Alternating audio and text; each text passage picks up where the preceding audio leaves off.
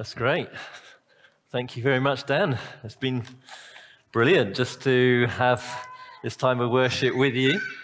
I know, love your heart as a church. Love your heart as you are intentionally investing in the younger generation. I know you have young people doing year outs. I think was it Will and Ben? You've just finished your year out, haven't you? I think give us a wave where you are, Will and Ben. That's brilliant, fantastic. I think, and it's just that year in year out investing in the young people and giving them those opportunities.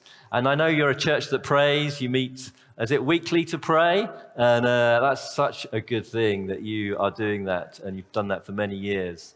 And yes, Dan, thank you. I know. Where we've encouraged each other actually during the challenges of how do you lead a church through the pandemic, and so it was great just to have met up and prayed with Dan at different points over the last couple of years, and so yeah, really encouraging to be here. So just to say a little bit more about myself and Gaynor and I and our daughter Natalie. So we moved from 2010 from a place called High Wycombe, sort of west of London. And that was really in response to the Holy Spirit calling us. We were really, really encouraged with what God was doing in the church that we were serving there in my hometown in High Wycombe. And but the Holy Spirit had other plans, and really responding to the call for church planting in the M62 corridor. Jeremy was kind of leading us to pray for that, and we heard Jesus speak to us in that prayer time. So that's right. We've been in Bradford now for the last 12 years and celebrating City Valley Church's kind of 10-year anniversary this month. So we're a multi-site church, so it's great to see a site started in Shipley, North Bradford, and then near Skipton, there's another one there. And then during lockdowns, we started one in central Bradford. And so Gaynor and I, we work very closely together, often actually interchangeably. We've got different leadership gifts. Imagine probably a bit like Priscilla and Aquila. I know you're in a series in Acts at the moment. And we have one daughter called Natalie, and she's in her last year at uni. Now, yes, most of you have seen me on screen leading the times where we've been praying for Ukraine. And Gaynor and I have the privilege of leading the Yorkshire region. I know there's some really good relationships across the 7 churches in the Yorkshire region, especially amongst the leaders. But it's a real joy to be part of this region with you. Now, we're in an exciting new phase of not losing any of the strength of our relationships. But as 7 churches, we're taking on more apostolic responsibility for each other, supporting each other, to encourage each other to be healthy churches, and encouraging each other as we're kind of stretching out our tent pegs to new places.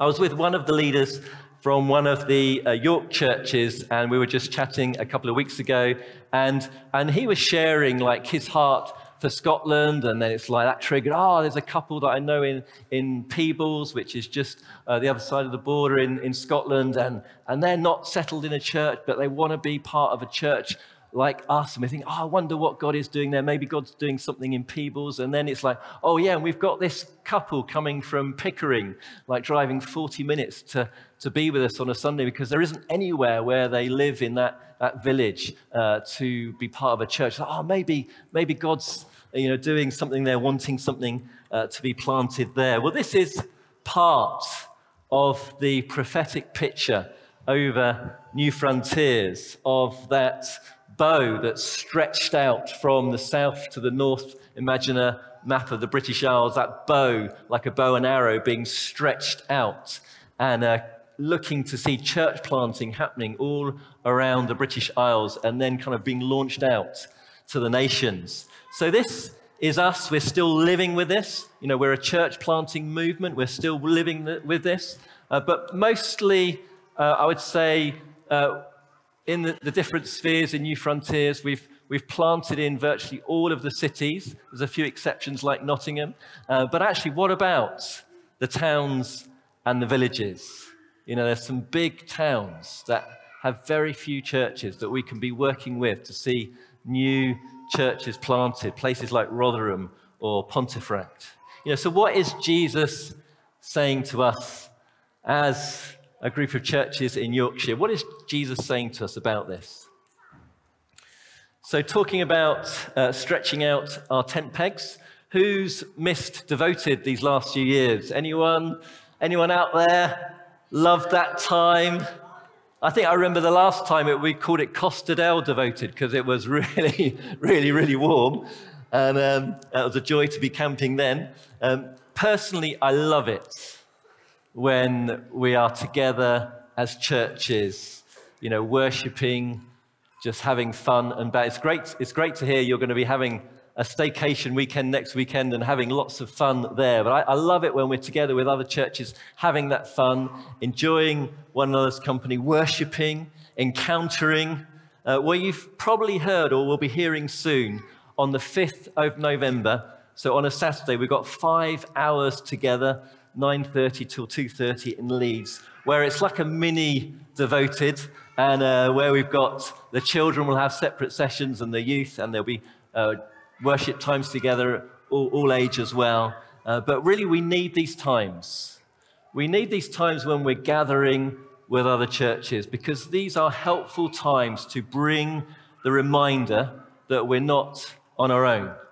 Actually, we all need these times to see that we're caught up together on an adventure as church families in Yorkshire. So, I hear that you're currently in a series on Acts, and actually as I was praying about what to speak on, Acts chapter 1 was an option that I was kind of thinking about, considering, but actually I've ended up on Isaiah chapter 40. So if you want to turn to Isaiah chapter 40, it will come up on the screen as well.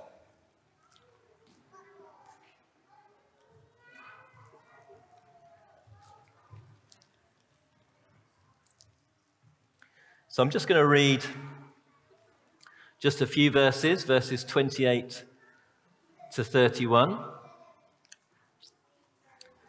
I don't know if there are any artists or doodlers out there, or children, if you like drawing pictures that relate to Bible passages. Actually, you can have a field day with this passage, and I'd love to see what you come up with at the end. So Isaiah chapter 40, verses 28 to 31. Have you not known? Have you not heard? The everlasting God, the Lord, the creator of the ends of the earth, neither faints nor is weary. His understanding is unsearchable. He gives power to the weak. And to those who have no might, he increases strength. Even the youths shall faint and be weary, and the young men shall utterly fall. But those who wait on the Lord shall renew their strength.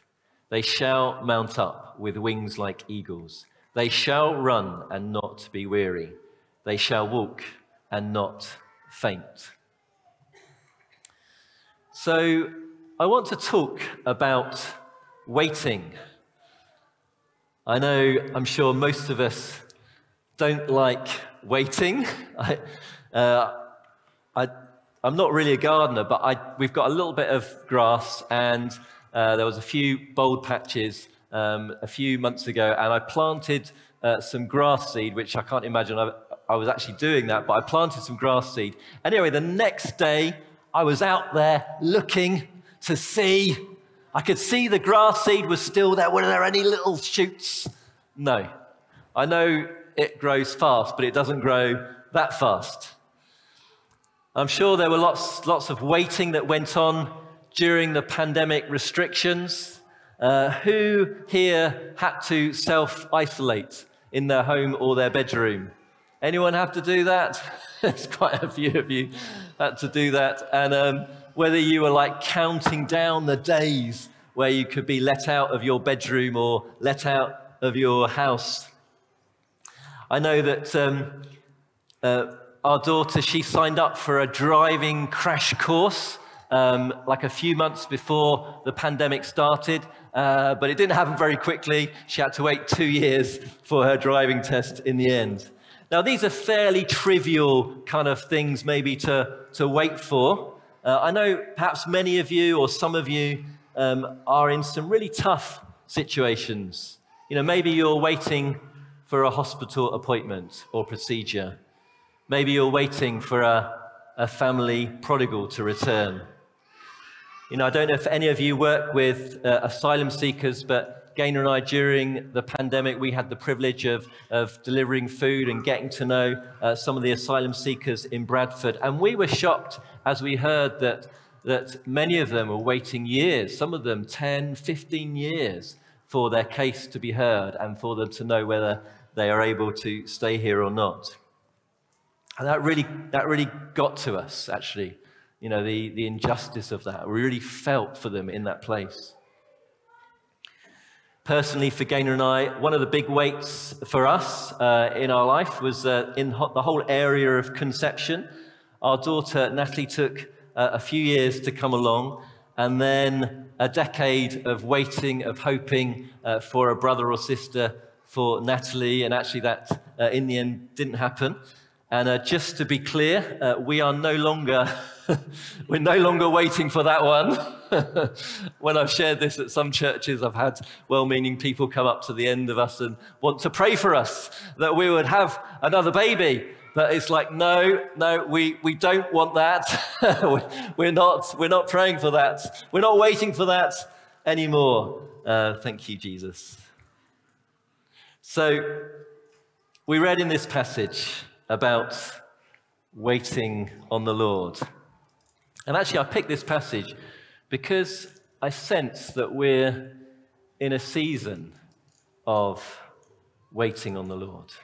You know, as God's people, I just sense he's calling us to a new season of waiting on him.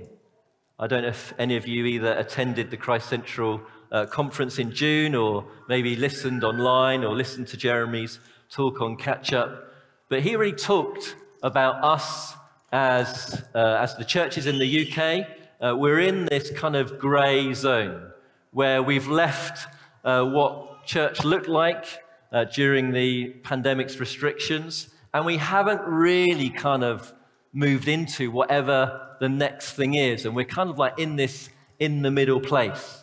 I know that in City Valley Church, I've used the illustration a lot of the trapeze artist, where the trapeze artist, you know, he or she's happily swinging along on the trapeze, but there's a moment when you let go of, I mean, I've never done this, but there's a moment where you let go of the trapeze and you're kind of flying through the air, hoping to grab hold of the next one. And there's this kind of moment of being in suspended animation and the vulnerability of that, where you've left one thing and you've not yet grabbed hold of what the next thing is. And actually, that's where we are.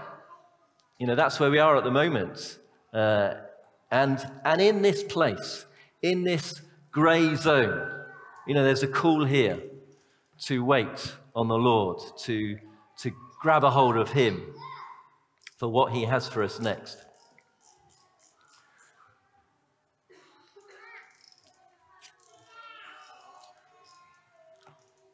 Actually, it could be a little bit like the place where the disciples, what the disciples felt like when Jesus said to them in Acts chapter 1, you know, wait in Jerusalem for the promised Holy Spirit. And I know that Richard preached on that a few weeks ago. So, the context of chapter 40, let's have just a look at the passage. So we have the Israelites, they're in exile, they're away from their homeland, and they're waiting for God to bring them back to their homeland. And this chapter is how God encourages them in the waiting. And really, right off the bat, I want to say that this waiting You know, what does it mean to wait on the Lord? This waiting is not a passive waiting. It's not like kind of sitting in a waiting room and you're kind of waiting for your name to be called out and you're sort of thumbing through whatever magazines might be there. No, this waiting, you know, the word that is used in Hebrew there, this waiting is an active word.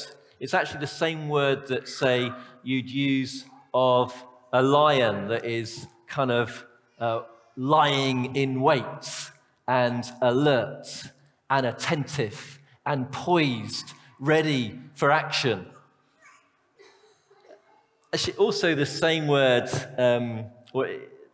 just doing a little bit of work on this, is the Hebrew word also means to make strong through twisting. So it's like if you've got some strands and you're binding them together to make a strong rope. Really interesting, isn't it? That's the root of this word, to make strong through twisting. As we it's just a real picture of binding ourselves to Christ, of allowing kind of every part of us to be in contact with him and drawing from him.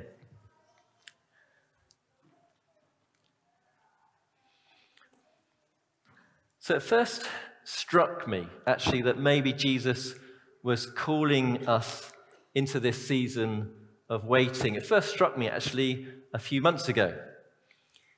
And just grab a bit of water. Great to see the guys on the balcony there, listening very attentively. Are the seats as comfortable up there as the ones down here? Look, okay. Because the ones down here look really comfortable. I mean, I think that as I noticed earlier, they're sort of angled with a bit of kind of like recline.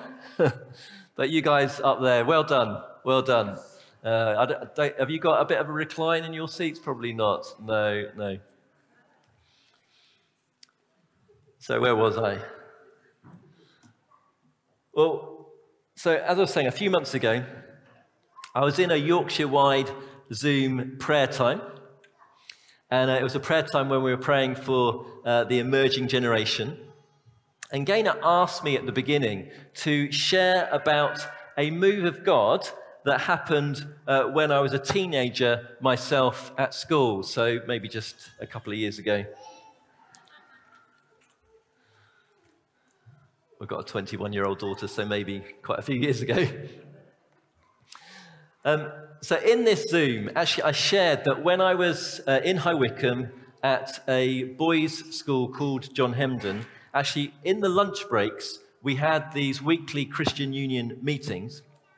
And it was the autumn of 1989. And really, over the course of a few months, so this is what I was sharing in the Zoom meeting, that really over the course of these few months, the meetings that we were having in the Christian Union, they were becoming more and more lively. So initially there were 7 or 8 of us meeting, then some of us got baptized in the Holy Spirit and started speaking in tongues, and then there was a few more of us that this happened to. You know, one lad was healed. We found like a new confidence and started sharing our faith with our friends, and then a few more lads came to join us, and then a few more, and then a few more. So these 7 or 8 grew to about 20, and actually in our meetings, you could sense the presence of God. So this was like just a bunch of 11 to 18-year-olds. And the classroom that we were meeting in, S25, it became too small. We moved into a lecture theatre that seated about 50 people.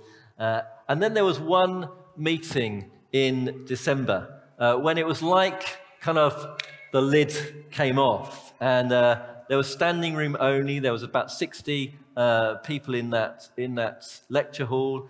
We had this lunch hour, and I was speaking at the time, and towards the end of the lunch hour, I gave a call for anyone that wanted to become a Christian, and to my surprise, there was like half the room responded, at 30 people, and we prayed for all those that wanted to respond, and Again, you could see they were visibly encountering Jesus in what was happening in that room. There was one lad I remember called Jeremy Pomfret, and he didn't respond straight away, but he came down to where we were praying a bit later on, and he just, as soon as we prayed for him, he hit the floor. And I remember he actually really did hurt his head. We didn't really know that it would be a good idea to have catchers. We were learning all of this. But when I spoke to him later on, he said, this bump on my head, that was a small price to pay for encountering Jesus and realizing that he loved him and has saved him. So anyway, this continued like in waves over the next few years. You know, over these initial few months, there's about 50 came to faith. We were running discipleship groups in 5 different locations around the school, sending out teams out to speak at other school assemblies and Christian unions, starting new Christian unions in other schools. The senior leadership team didn't really know what to do with all of this. Actually, interestingly, in the end, they decided to ban the gift of tongues being spoken on school grounds. It's a curious thing because how do you enforce that?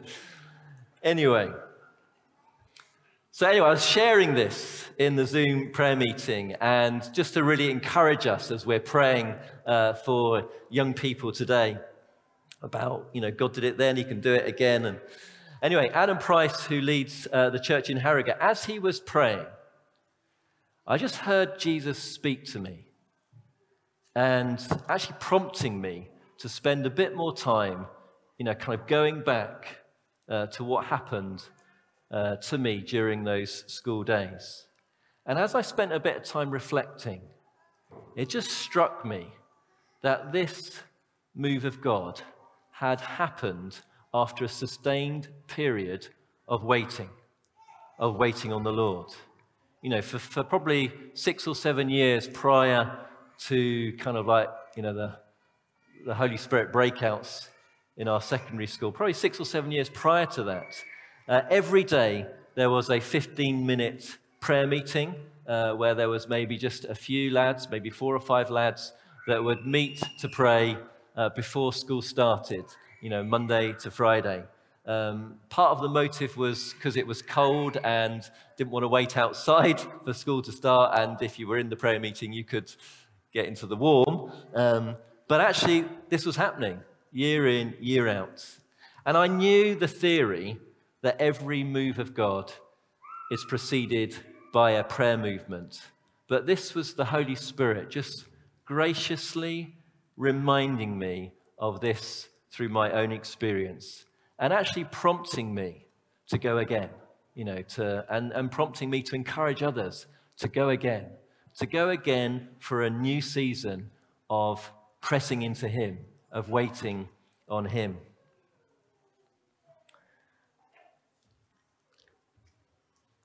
So as I kind of slowly come into land, I've got a little bit more to say because actually it'd be good to look at the passage. So I've got 3 questions for this passage. Question number 1, what does this passage tell us about us or about people? Well, if we just, you know, look at verse 30, I know we can see clearly, you know, what does this passage tell us about people? Actually, it tells us that we're liable to fall or to faint. You know, even the youths shall faint and be weary, and the young men shall utterly fall. Actually, in some version it says, and vigorous young men stumble badly.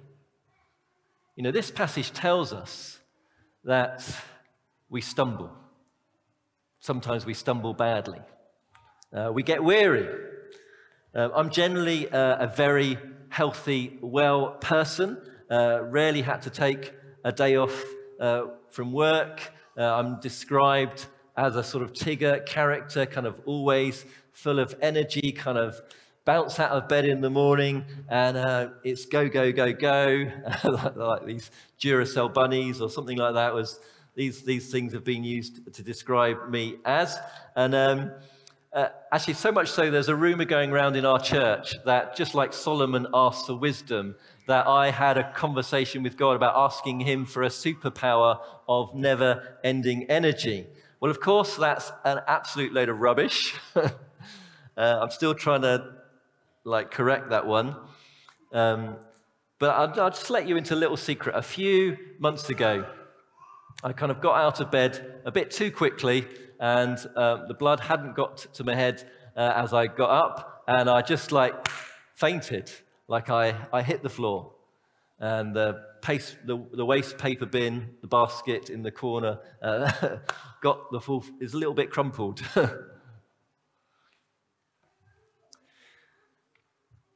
Actually, the reality is, whether we feel we've got energy or not, all of us at different times in our life go through seasons where we're weary, where we're lacking energy.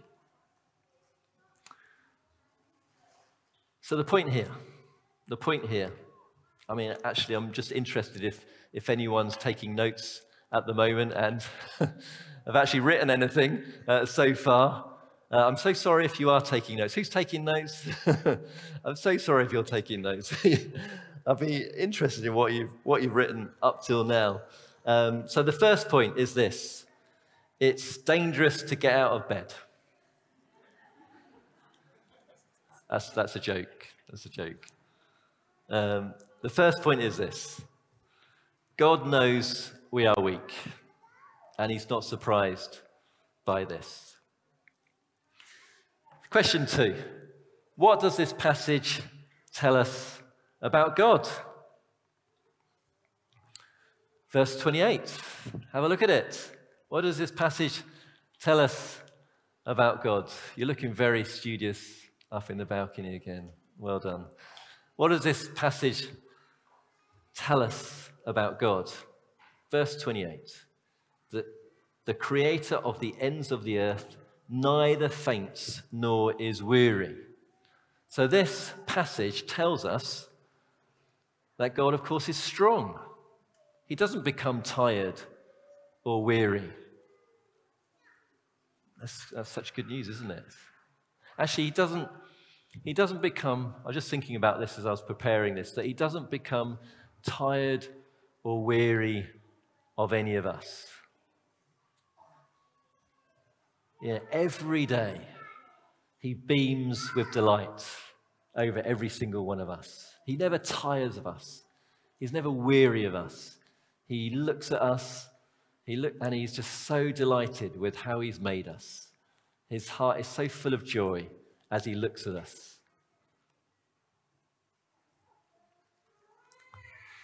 So this passage, it tells us that Jesus is the creator. You know, he's more powerful than anything he's created.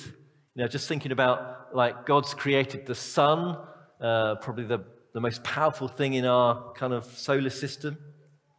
And just doing a bit of research on this, I'm sure you might have done this, that just a pinhead of the sun, so if you took the sun and just had a pinhead of the sun, actually it's so powerful that no life can exist for within 100 miles just of a pinhead. You know, so I love the picture, of Jesus, the creator. How powerful is he? How awesome is he? And if you've got the chapter open there, you can see in verse 15, so just a few verses back, we read this. Behold, the nations are like a drop from a bucket. I mean, what a picture of Jesus's kind of his strength, his might, his awesomeness, that he's walking along with a bucket. And all the nations are just like a little drop in that bucket. And he's there. I mean, that blows your mind. But this is the point. We can't get our head around how majestic, how powerful, how awesome is our living God, is Jesus Christ, which is incredibly reassuring. So friends, Jesus is strong. He's very strong. Doesn't grow weary. He is your strength. And this passage tells us that God is strong, and actually he's a God who shares himself with us. I mean, I love, verse 28. We look at that. Just have a look at verse 28. He gives power to the weak, and to those who have no might, he increases strength. He doesn't keep his strength to himself.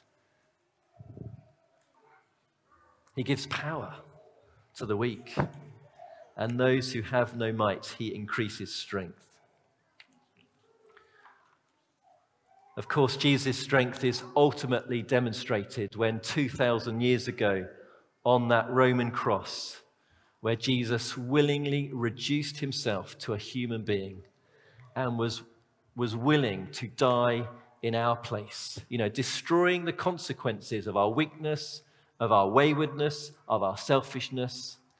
And in that one act of sacrificial love where he died in our place, death was swallowed up once and for all. And we have this amazing promise of life with him forever. It's like I've written in my notes, whoop, whoop. This is amazing. So, point 2. Know that God is strong and the giver of strength. So to recap then, God knows we're weak, and we need to know God is strong and the giver of strength. My final question: what does this passage say we should do in order to receive this strength? Personally, or as a church family, or as a nation? What should we do to receive his strength? Well, let's have a look. Just want you to look at verse 31.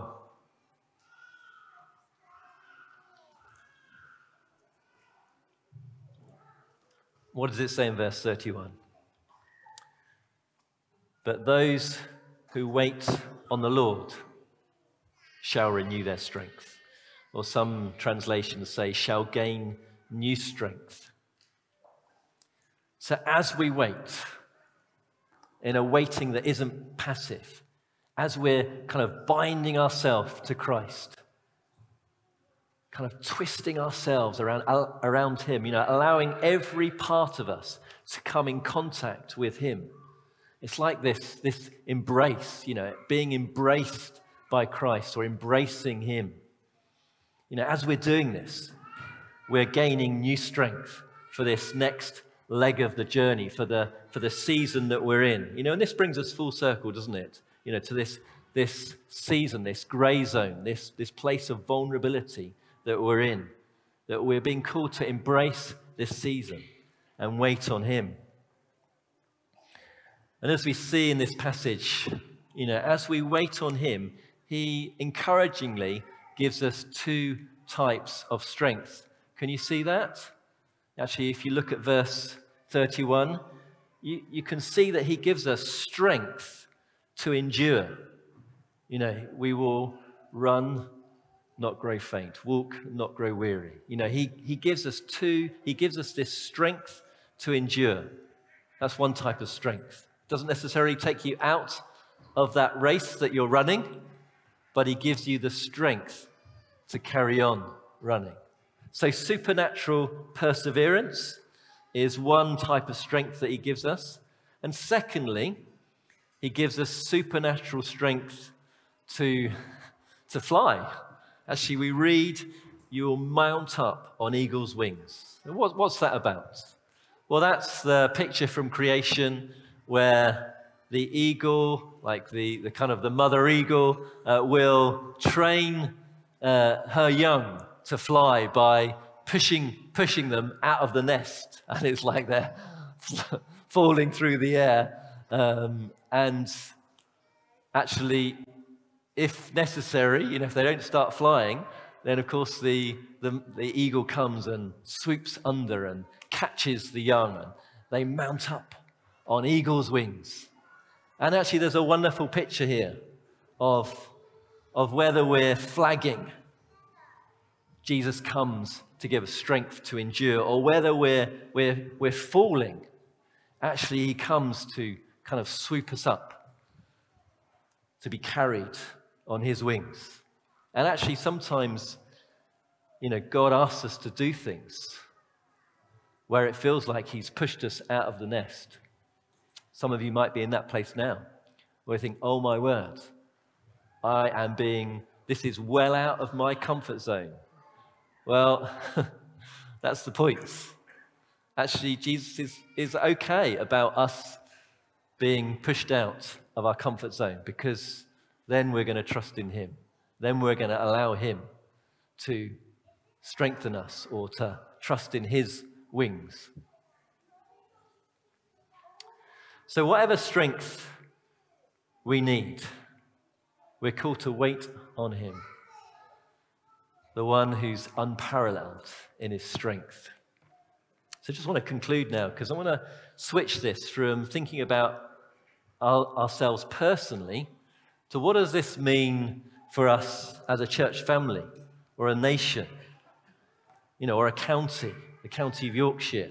You know, when you think of the nation, particularly at this moment in our in what's happening around the world, would you say that this nation is kind of stumbling badly, or flagging, or struggling?